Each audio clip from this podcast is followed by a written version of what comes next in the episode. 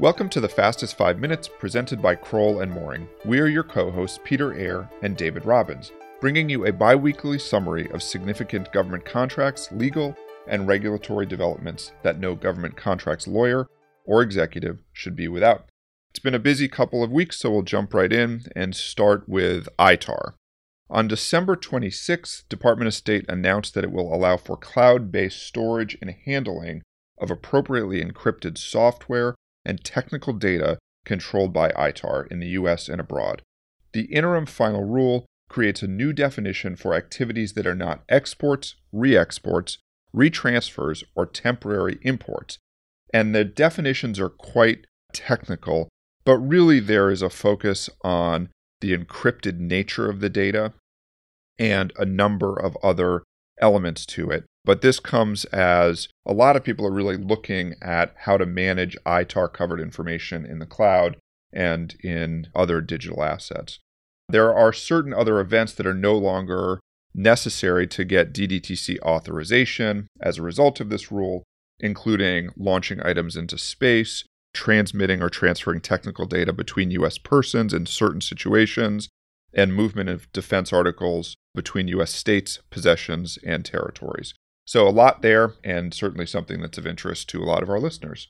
Now we turn over to False Claims Act and David. Sure, and I can't help but offer just a somewhat joking quip that I really love that launching items into space is not considered an export. Not anymore. There we go.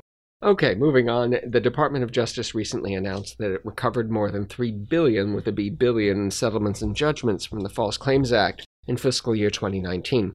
That compares to recoveries of 2.8 billion in 2018 but 3.7 in 2017 and 4.7 in 2016. Either way you slice it, though, it's still a lot of money. In addition to describing significant cases resulting in DOJ recoveries, the release from DOJ further highlighted $2.6 billion in healthcare related recoveries, 633 qui tam suits filed, those are whistleblower driven suits, research and grant misconduct by universities leading to more than $100 million in settlements, and penalties and damages imposed against individuals and company executives. Moving to bid protest news, and it's rare we get one of these that we can describe in this context, and this seems like a good one to cover. Mid last month, GAO sustained a post award protest by T3I Solutions LLC, challenging an Air Force award to another company for courseware and training services. GAO agreed with the protest's allegations, finding that the awardee materially misrepresented its available workforce by proposing an incumbent employee without contacting that employee in advance of proposal submission or obtaining permission to include him as part of the proposed team. Whoops. I guess that's probably a misstep.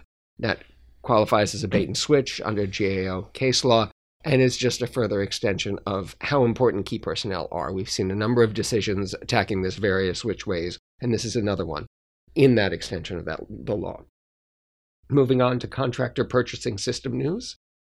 At the very end of last year, December 31st, DoD issued a final rule to amend the DFARS, increasing the DoD contractor purchasing system review dollar threshold from 25 to 50 million dollars.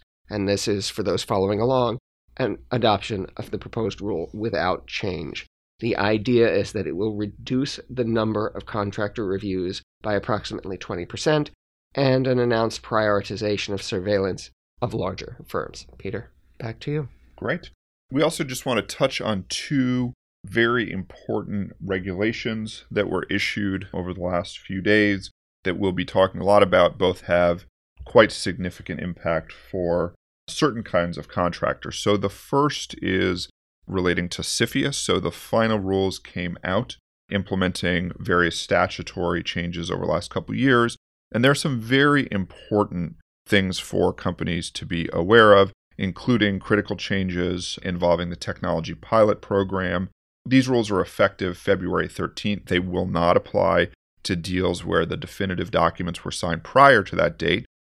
The regulations introduce the concept of an accepted investor, which exempts certain qualified investors from mandatory declarations.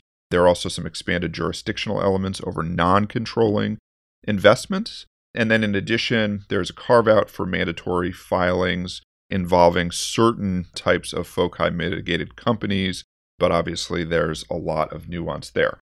The second relates to the DOL joint employer rule. So this is under the FLSA.